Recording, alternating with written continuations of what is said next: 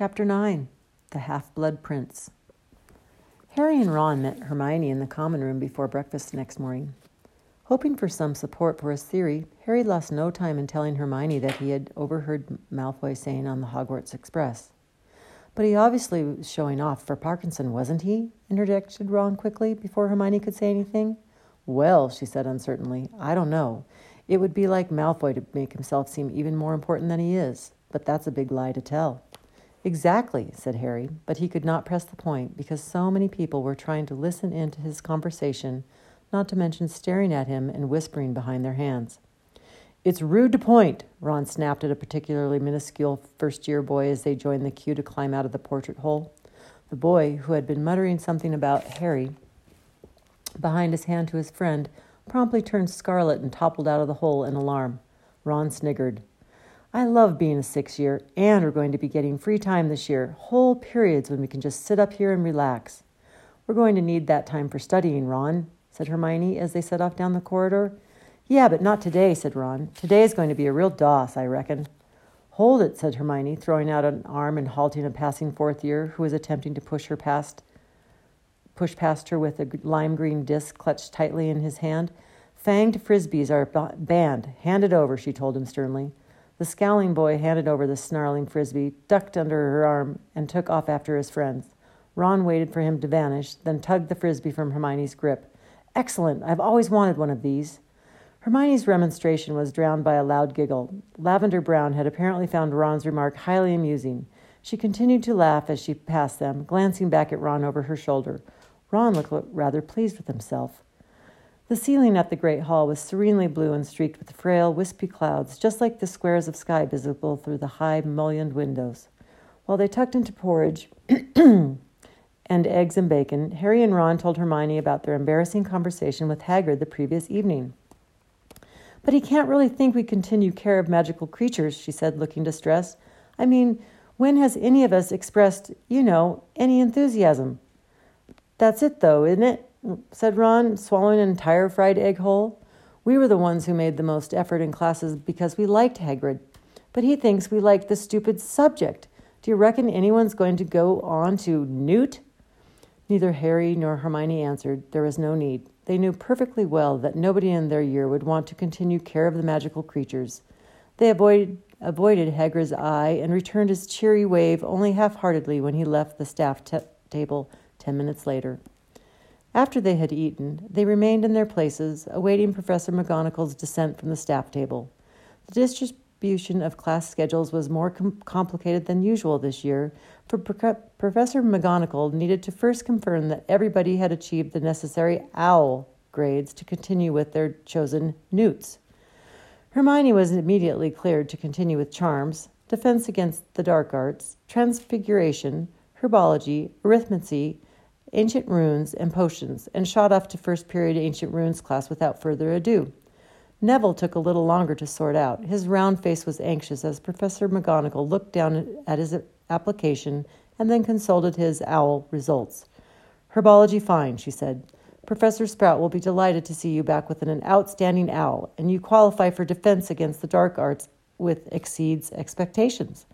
But the problem is transfiguration. I'm sorry, Longbottom but an acceptable really isn't good enough to continue to Newt level. I just don't think you'd be able to cope with the coursework. Neville hung his head. Professor McGonagall peered at him through her square spectacles. Why do you want to continue with transfiguration anyway? I've never had the impression that you particularly enjoyed it. Neville looked miserable and muttered something about my grandmother wants. Humph, snorted Professor McGonagall.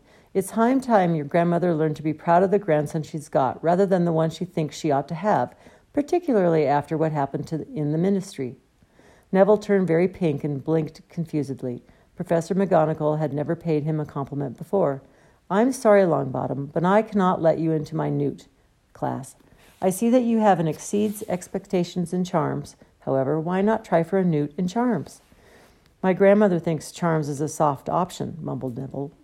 Take charms, said Professor McGonagall, and I shall drop Augusta a line reminding her that just because she failed her charms owl, the subject is not necessarily worthless. Smiling slightly at the look of delighted incredulity, incredulity, incredulity, I don't know how to pronounce that word, on Neville's face, Professor McGonagall tapped a blank schedule at the tip of her wand and handed it, now carrying details of his new classes, to Neville. Professor McGonagall turned next to Parvati Patil, whose first question was whether Firenze, the handsome centaur, was still teaching divin- divination. He and Professor Trelawney are dividing classes between them this year, said M- Professor McGonagall, a hint of disapproval in her voice. It was common knowledge that she despised the subject of divin- divination. The sixth year is being taken by Professor Trelawney. Parvati set off for divination, five minutes later, looking slightly crestfallen. So, Potter, Potter, said Professor McGonagall, consulting her notes as she turned to Harry. Charms, defense against the dark arts, herbology, transfiguration, all fine. I must say, I was pleased with your transfiguration mark, Potter, very pleased. Now, why haven't you applied to continue with potions? I thought it was your ambition to become an Auror. It was, but you told me I had to get outstanding in my owl, Professor. And so you did when Professor Snape was teaching the subject. Professor Slughorn, however, is perfectly happy to accept Newt, student with exceeds expansion at owl. Do you wish to proceed with the potions? Yes, said Harry, but I didn't buy the books or any ingredients or anything. I'm sure Professor Slughorn will be able to lend you some, said Professor McGonagall. Very well, Potter. Here is your schedule. Oh, by the way, 20 hopefuls have already put down their names for Gryffindor Quidditch team. I shall pass the list to you in due course, and you can fix up trials at your leisure. A few minutes later, Ron was cleared to do the same subjects as Harry, and the two of them left the table together.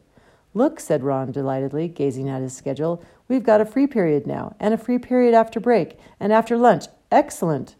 They returned to the common room, which was empty apart from a half dozen seventh years, including Katie Bell, the only remaining member of the original Gryffindor Quidditch team that had, Harry had joined in his first year.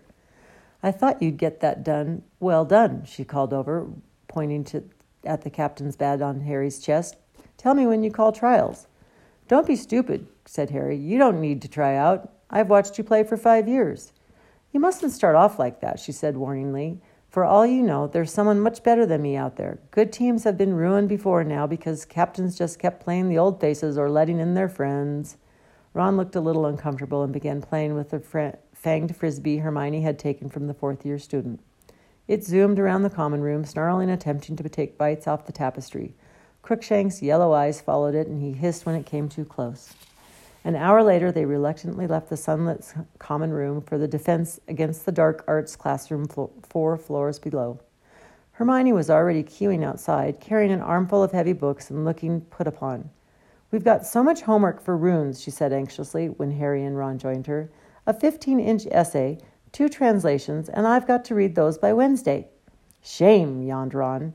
You wait, she said resentfully. I bet Snape gives us loads classroom door opened as she spoke, and Snape stepped into the corridor, his sallow face framed as ever by two curtains of greasy black hair. Silence fell over the queue immediately. Inside, he said. Harry looked around as they entered. Snape had imposed his personality upon the room already. It was gloomier than usual, as curtains had been drawn over the windows and was lit by candlelight. New pictures adorned the walls, many of them showing people who had appeared to be in pain sporting grisly injuries or strangely contorted body parts.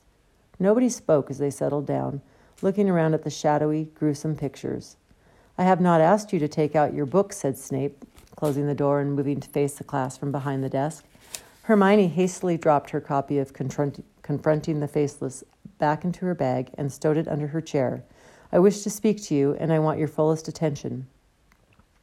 His black eyes roved over their upturned faces, lingering for a fraction of a second longer on Harry's than anyone else's. You have had five teachers in this subject so far, I believe. You believe, like you haven't watched them all come and go, Snape, hoping you'll be next, thought Harry scathingly. Naturally, these teachers will have all had their own methods and priorities. Given this confusion, I am surprised so many of you sc- scraped an owl in this subject. I shall even be more surprised if all of you manage to keep up with Newt work, which will be much more advanced. Snape set off around the edge of the room, speaking now in a lower voice than the class craned their necks to keep him in view.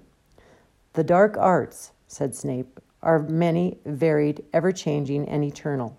Fighting them is like fighting a many headed monster, which, each time a neck is severed, sprouts a head even fiercer and cleverer than before. You are fighting that which is unfixed, mutating, indestructible. Harry stared at Snape. It was surely one thing to respect the dark arts as a dangerous enemy, another to speak of them as Snape was doing, with a loving caress in his voice. Your defenses, said Snape a little louder, must therefore be as flexible and as ventive as your arts you seek to undo. These pictures, he indicated a few of them as he swept past, give a fair representation of what happens to those who suffer. For instance, the Cruciatus curse he waved a hand toward a witch who was clearly shrieking in agony. Feel the Dementor's kiss, a wizard lying huddled and blank eyed, slumped against a wall, or provoke this aggression of the Inferius, a bloody mass upon the ground. Has an Inferius been seen then? said Parvati Patil in a high pitched voice. Is it definite? Is he using them? The Dark Lord has used Inferi in the past, said Snape which means you should you would well be advised to assume he might use them again. Now, he set off again around the other side of the classroom toward his desk, and again they watched him as he walked, his dark robes billowing behind him. You are, I believe, complete novices in the use of nonverbal spells. What is the advantage of a nonverbal spell? Hermione's hand shot into the air. Snape took his time looking around at everybody else, making sure he had no choice before saying curtly, very well, Miss Granger. Your adversary has no warning about the kind of magic you're about to perform, said Hermione, which gives you a split second advantage. An answer copied almost word for word from the standard book of spells, grade six, said Snape, Snape dismissively, dismissively. Over in the corner, Malfoy sniggered. But correct in essentials. Yet, yes, those who progress to using magic without shouting incantations gain an element of surprise in their spellcasting. Not all wizards can do this, of course. It is a question of concentration and mind power, which some, his gaze lingered maliciously upon Harry once more, lack. Harry knew Snape was thinking of their disastrous occlumency lessons of the pre- previous year. He refused to drop his gaze, but glowered at Snape until Snape looked away. You will now divide, Snape went on, into pairs. One partner will attempt to jinx the other without speaking. The other will attempt to repel the jinx in equal silence. Carry on. Although Snape did not know it, Harry had taught at least half the class, everyone who had been a member of the DA, how to perform a shield charm the previous year. None of them had ever cast the charm without speaking, however. A reasonable amount of cheating ensued. Many people were merely whispering the incantation instead of saying it aloud. Typically, ten minutes into the lesson, Hermione managed to repel Neville's muttered jelly legs jinx without uttering a single word, a feat that would surely have earned her 20 points for Gryffindor for any reasonable teacher, thought Harry bitterly. But Snape ignored. He swept between them as they practiced, looking just as much like an overgrown bat as ever, lingering to watch Harry and Ron struggling with the task. Ron, who was supposed to be jinxing Harry, was purple in the face, his lips tightly compressed to save himself from the temptation of muttering the incantation.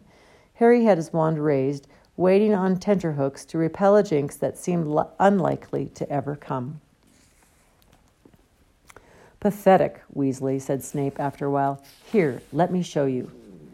He turned his wand on Harry so fast that Harry reacted instinctively, all thought of non-verbal spells forgotten. He yelled, Protego! His shield charm was so strong, Snape was knocked off balance and hit a desk. The whole class had looked around and now watched as Snape righted himself, scowling. Do you remember me telling you we are practicing non-verbal spells, Potter? Yes, said Harry stiffly. Yes, sir. There's no need to call me sir, Professor. The words had escaped him before he knew what he was saying. Several people gasped, including Hermione. Behind Snape, however, Ron, Dean, and Seamus grinned appreciatively. Detention, Saturday night, my office, said Snape. I do not take cheek from anyone, Potter, not even the chosen one. That was brilliant, Harry, chortled Ron once they were safely on their way to break a short while later. You really shouldn't have said it, said Hermione, frowning at Ron. What made you? He tried to jinx me, in case you didn't notice, fumed Harry. I had enough of that during occlumency lessons. Why doesn't he use another guinea pig for a change? What's Dumbledore playing it anyway, letting him teach defense? Did you hear him talking about the dark arts? He loves them. All the unfixed, indestructible stuff. Well, said Hermione, I thought he sounded a bit like you. Like me? Yes, when you were telling us what it's like to face Voldemort, you said it wasn't just memorizing a bunch of spells. You said it was just like your brains and your guts. Well, wasn't that what Snape was saying? That it really comes down to being brave and quick thinking? Harry was so disarmed that that she had thought his words as well worth memorizing as the standard book of spells that he did not argue. Harry, hey, Harry! Harry looked around. Jack Sloper, one of the beaters on last year's Gryffindor Quidditch team, was hurrying toward him holding a roll of parchment. For you, panted Sloper. Listen, I heard you're the new captain. When are you holding trials? I'm not sure yet, said Harry, thinking privately that Sloper would be very lucky to get back on the team. I'll let you know. Oh, right. I was hoping it'd be this weekend. But Harry was not listening. He had just recognized the thin, slanted writing on the parchment. Leaving Sloper in mid sentence, he hurried away with Ron and Hermione, unrolling the parchment as he went. Dear Harry, I would like to start our private lesson this Saturday. Kindly come along to my office at 8 p.m. I hope you are enjoying your first day back at school. Yours sincerely, Albus Dumbledore.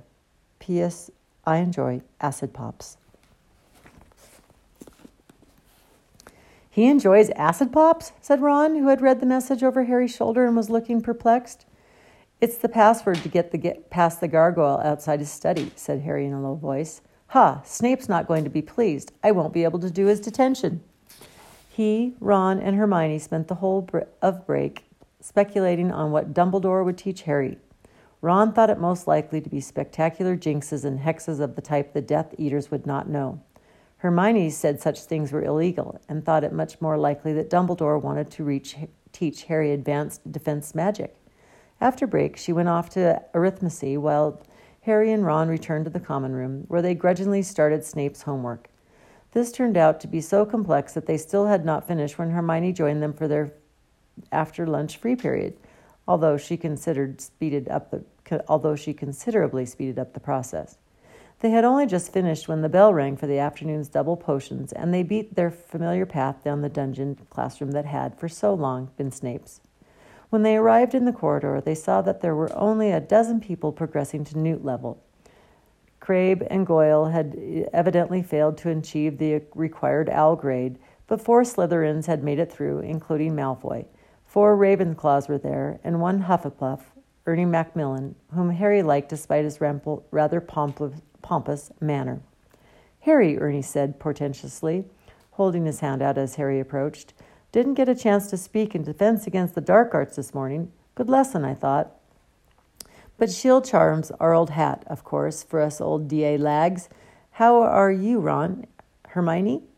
Before they could say more than fine, the dungeon door opened and Slughorn's belly preceded him out of the door. As they filed into the room, his great walrus mustache curved above his beaming mouth, and he greeted Harry and Zabini with particular enthusiasm. The dungeon was, most unusually, already full of vapors and odd smells. Harry, Ron, and Hermione sniffed interestedly as they passed large, bubbling cauldrons. The four Slytherins took a table together, as did the four Ravenclaws. This left Harry, Ron, and Hermione to share a table with Ernie. They chose the one nearest a cold colored a gold colored cauldron that was emitting one of the most seductive scents Harry had ever inhaled. Somehow it reminded him sim- simultaneously of treacle tart, the woody smell of broomstick handle, and something flowery thought might have smelled at the burrow. He found that he was breathing very slowly and deeply, and that the potion's fumes seemed to be filling him up like drink. A great contentment stole over him. He gr- grinned across at Ron, who grinned black, who grinned back lazily. Now then, now then, now then, said Slughorn, whose massive outline was quivering through the many shimmery vapors.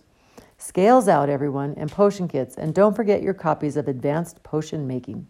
Sir, said Harry, raising his hand.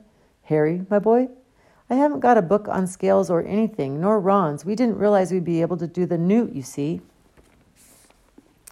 Ah, yes, Professor, Professor McGonagall did mention. Not to worry, my dear boy, not to worry at all. You can use ingredients from the store cupboard today, and I'm sure we can lend you some scales, and we've got a small stock of old books there. You'll do until they'll do you until you can write to Flourish and Blotts. Slughorn strode over to a corner cupboard and, after a moment's foraging, emerged with two very battered looking copies of Advanced Potion Making by Libatius Borage, which he gave to Harry and Ron, along with two sets of tarnished scales. Now then, said Slughorn, returning to the front of the class and inflating his already bulging chest so that the buttons on his waistcoat threatened to burst off, I've prepared, I've prepared a few potions for you to have a look at just out of interest, you know. These are the kind of things you ought to be able to make after completing your newts. You ought to have heard of them, even if you haven't made them yet. Anyone tell me what this one is? He indicated the cauldron nearest the Slytherin table. Harry raised himself slightly in his seat and saw what looked like plain water boiling away inside it. Hermione's well practiced hand hit the air before anyone else's. Slughorn pointed at her. It's Veritaserum, a colorless, odorless potion that forces the drinker to tell the truth, said Hermione. Very good, very good, said Slughorn happily. Now, he continued, pointing at the cauldron nearest the Ravenclaw table, this one here is pretty well known. Featured in a few ministry leaflets lately, too. Who can? Hermione's hand was fastest once more. It's Polyjuice potion, sir, she said. Harry, too, had recognized the slow bubbling, mud like substance in the second cauldron, but not resent Hermione getting the credit for answering the question. She, after all, was the one who succeeded in making it back in their second year. Excellent, excellent. Now, this one here, yes, my dear, said Slughorn, now looking slightly bemused as Hermione's hand punched the air again. It's Amortentia! It is indeed. It seems almost foolish to ask, said Slughorn, who was looking mightily impressed, but I assume you know what it does. It is the most powerful lug potion in the world, said Hermione. Quite right. You recognized it, I suppose, by its distinctive mother of pearl sheen? And the steam rising in characteristic spirals, said Hermione enthusiastically. And it's supposed to smell differently to each of us according to what attracts us. And I can smell freshly mown grass and new parchment and but she turned slightly pink and did not complete the sentence. May I ask your name, my dear? said Slughorn, ignoring Hermione's embarrassment. Hermione Granger, sir. Granger? Granger? Can you possibly be related to Hector Dagworth Granger, who founded the most extraordinary society of Potioneers? No, I don't think so, sir. I'm muggle-born, you see. Harry saw Malfoy lean close to Nott and whisper something. Both of them sniggered, but Snug- Slughorn Slughorn showed no dismay. On the contrary, he beamed and looked from Hermione to Harry, who was sitting next to her. Oh one of my best friends in Muggleborn, and she's the best in our year. I'm assuming that this is the very friend of whom you smoke, Harry. Yes, sir, said Harry. Well, well, take twenty well earned points for Gryffindor, Miss Granger, said Slughorn genially. Malfoy looked rather as he had done the time Hermione had punched him in the face. Hermione turned to Harry with a radiant expression and whispered, Did you really tell him I'm the best in the year? Oh, Harry! Well, what's so impressive about that? whispered Ron, who for some reason looked annoyed. You are the best in the year. I'd have told him that so if he'd asked me. Hermione smiled but made a shing gesture so that they could hear what Slughorn was saying. Ron looked slightly disgruntled. Amortentia doesn't really create love, of course. It is impossible to manufacture or imitate love. No, this will simply cause a powerful infatuation or obsession. It is probably the most dangerous and powerful potion in this room. Oh, yes, he said, nodding gravely at Malfoy and Nott, both of whom were smirking skeptically. When you have seen as much life as I have, you will not underestimate the power of obsessive love. And now, said Slughorn, it is time for us to start work. Sir, you haven't told us what's in this one, said Ernie Macmillan, pointing at a small black cauldron standing on Slughorn's desk. The potion within was splashing about merrily. It was the color of molten gold, and large drops were leaping like goldfish above the surface, though not a particle had spilled. Oh ho, said Slughorn again. Harry was sure that Slughorn had not forgotten the potion at all, but had waited to be asked for a dramatic effect. Yes, that. Well, that one, ladies and gentlemen, is a most curious little potion called Felix Felicis. I take it, he turned, smiling, to look at Hermione, who had let out an audible gasp, that you know what Felix Felicis does, Miss Granger. It's liquid luck, said Hermione excitedly. It makes you lucky. The whole class seemed to sit up a little straighter. Now all Harry could see of Malfoy was the back of his sleek blond head, because he was at last giving Slughorn his full and undivided attention. Quite right. Take another ten points for Gryffindor. Yes, it's a funny little potion, Felix Felicis, said Slughorn. Desperately tricky to make and disastrous to get wrong. However, if brewed correctly, as this has been, you will find that all your endeavors tend to succeed, and at least until the effects wear off. Why don't people drink it all the time, sir? said Terry Boot eagerly. Because it, if taken in excess, it causes giddiness, recklessness, and dangerous overconfidence, said Slughorn. Too much of a good thing, you know. Highly toxic, highly toxic, highly toxic in large quantities, but taken sparingly and very occasionally. Have you ever taken it, sir? asked Michael Corner with great interest. Twice in my life, said Slughorn. Once when I was 24, once when I was 57. Two tablespoonfuls taken with breakfast. Two perfect days. He gazed dreamily in the distance. Whether he was play acting or not, thought Harry, the effect was good. And that, said Slughorn, apparently coming to back to earth, is what I shall be offering as a prize in this lesson. There was silence in which every bubble and gurgle of the surrounding potions seemed magnified tenfold. One tiny bottle of Felix Felicis, said Slughorn, taking a minuscule glass bottle with his cork in it out of his pocket and showing it to them all. Enough for twelve hours' luck. From dawn till dusk, you'll be lucky in everything you attempt. Now, I must give you warning that Felix Felicis is banned substance in organized competitions, sporting events, for instance, examinations, or elections. So the winner is to use it on an ordinary day only and watch how that ordinary day becomes extraordinary. So, said Slughorn, suddenly brisk, how are you to win my fabulous prize? Well, by turning to page 10 of Advanced Potion Making, we have a little over an hour left to us, which should be time for you to make a decent attempt at the draught of living death. I know it is more complex than anything you have attempted before, and I do not expect a perfect potion from anybody. The person who does best, however, will win little Felix here. Off you go.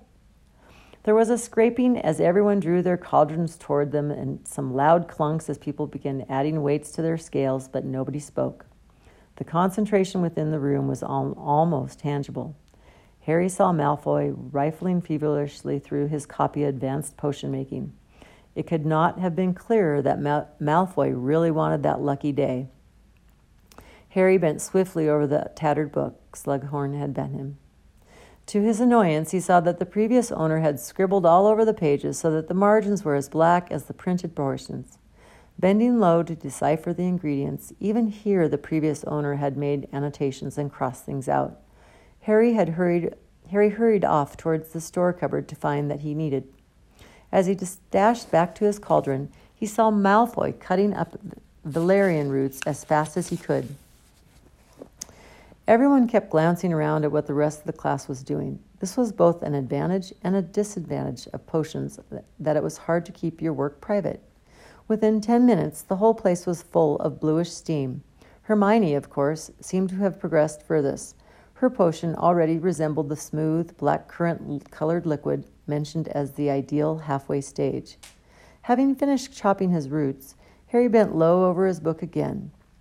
It was really very irritating having to try and decipher the directions under the stupid scribbles of the previous owner, who for some reason had taken issue with the order to cut up the Sopophorous bean and had written in the alternative instruction crush with flat side of silver dagger releases juice better than cutting. Sir, I think you knew my grandfather, Abraxas Malfoy? Harry looked up. Slughorn was just passing the Slytherin table. Yes, said Slughorn without looking at Malfoy. I was sorry to hear he had died, although of course it wasn't unexpected, dragon pox at his age. And he walked away.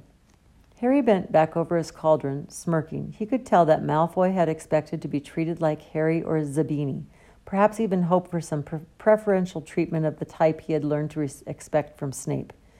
It looked as though Malfoy would have to rely on nothing but talent to win the bottle of Felix, Felix Felicis. Sopophorous bean was proving very difficult to cut up. Harry turned to Hermione. Can I borrow your silver knife? She nodded impatiently, not taking her eyes off her potion, which was still deep purple, purple though, according to the book, ought to be turning a light shade of lilac by, lilac by now.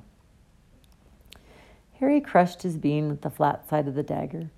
To his astonishment, it immediately exuded so much juice he was amazed that the shriveled bean could have held, held it at all.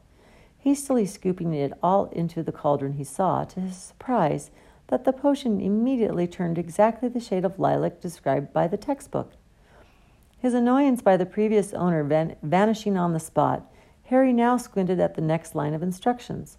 According to the book, he had to stir counterclockwise until the potion turned clear as water. According to the addition the previous owner had made, however, he ought to add a clockwise stir after every seventh counterclockwise stir. How could the owner be right twice? Harry, how could the old owner be right twice? Harry stirred counterclockwise, held his breath, stirred once clockwise. The effect was immediate. The potion turned the palest pink. How are you doing that? demanded Hermione who was red faced and whose hair was growing bushier and bushier at the fumes from her cauldron, whose potion was still resolutely purple. Add a clockwise stir. No, no, the book says counterclockwise, she snapped. Harry shrugged and, count- and continued what he was doing. Seven stirs counterclockwise, one clockwise, pause. Seven stirs counterclockwise, one stir clockwise, Across the table, Ron was cursing fluently under his breath. His potion looked like liquid licorice. Harry glanced around. As far as he could see, no one else's potion had as turned as pale as his. He felt elated, something that had certainly never happened before in this dungeon. And time's up, called Slughorn. Stop stirring, please. Slughorn moved slowly among the tables, peering into cauldrons. He made no comment, but occasionally gave the potions a stir or sniff. At last he reached the table where Harry, Ron, Hermione, and Ernie were sitting. He smiled ruefully at the tar like substance in Ron's cauldron. He passed over Ernie's navy concoction. Hermione's potion he gave an approving nod.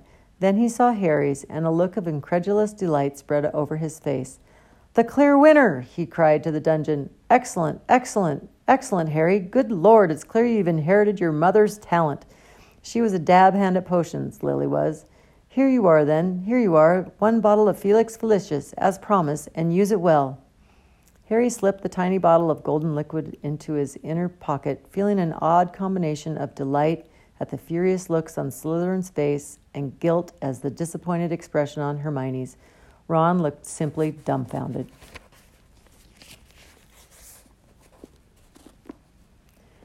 How did you do that? he whispered to Harry as they left the dungeon. Got lucky, I suppose, said Harry, because Malfoy was within earshot.